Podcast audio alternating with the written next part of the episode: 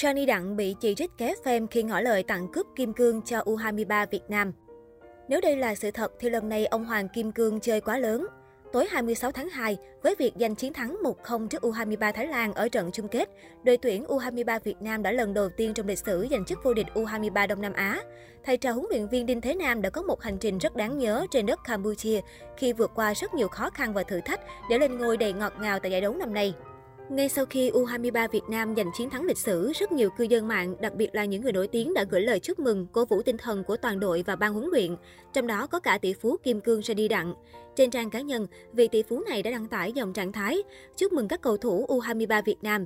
Tuy nhiên, điều khiến dân mạng chú ý hơn cả là phía dưới phần bình luận, Sunny Đặng bất ngờ chia sẻ, làm luôn cái cúp kim cương để chúc mừng cho cháy. Rất nhiều cư dân mạng đã ồ ạt để lại bình luận dưới dòng trạng thái này. Nhiều người tung hô khen ngợi sự giàu có và độ chiều chơi của ông vua Kim Hoàng.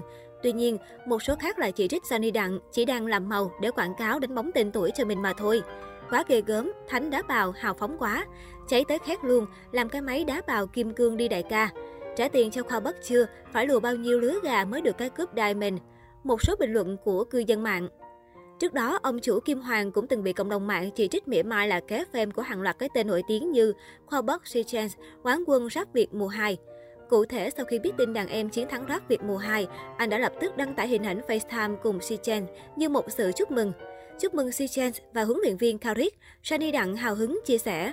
Nhưng dòng trạng thái này lại khiến cộng đồng mạng không hài lòng và buông lời mỉa mai. Nhiều người cho rằng Sunny Đặng đang kiếm fan và có sự thành tâm chúc mừng đàn em. Riêng ồn ào với Khoa Bớt đến thời điểm hiện tại, nhiều người vẫn bán tính bán nghi và cho rằng cả hai dàn dựng ra câu chuyện cạch mặt.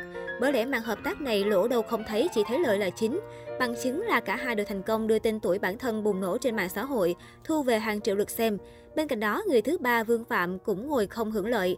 Kênh YouTube của anh đã đạt 1 triệu lượt đăng ký, chính thức đạt nút vàng từ sau clip bên vực Khoa Bất. Về phần Johnny Đặng không còn là cái tên xuất hiện thoáng qua trong đợt rap của Hiếu thứ hai hay MCK, anh hiện diện nhiều hơn trên social. Đặc biệt, cửa hàng của Johnny Đặng trên Google đã nhận nhiều đánh giá một sao sau khi drama nổ ra. Tuy nhiên, nó đã khôi phục về trạng thái cũ. Viết Hoa Bắc, anh đã chạm đỉnh tìm kiếm tại Google Trending ở Việt Nam vào cuối tháng 11 năm 2021 và liên tục có clip đạt top thịnh hành YouTube.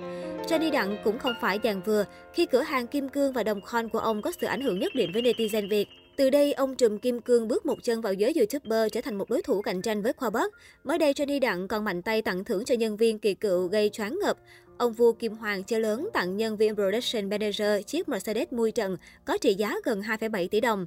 Johnny Đặng chia sẻ, công ty Johnny Đặng Co tặng anh Quy một món quà nhỏ. Đây là một lời cảm ơn của công ty gửi tới anh cho sự cống hiến làm việc không mệt mỏi của anh cho công ty hơn 23 năm qua. Tỷ phú Kim Cương Johnny Đặng cũng tâm sự thêm về những kỷ niệm của mình với người anh từ những ngày đầu làm việc.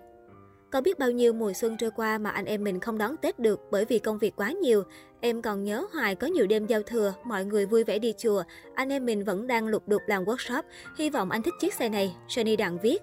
Qua hành động này chứng tỏ ông vua Kim Hoàng vẫn đang ăn nên làm ra.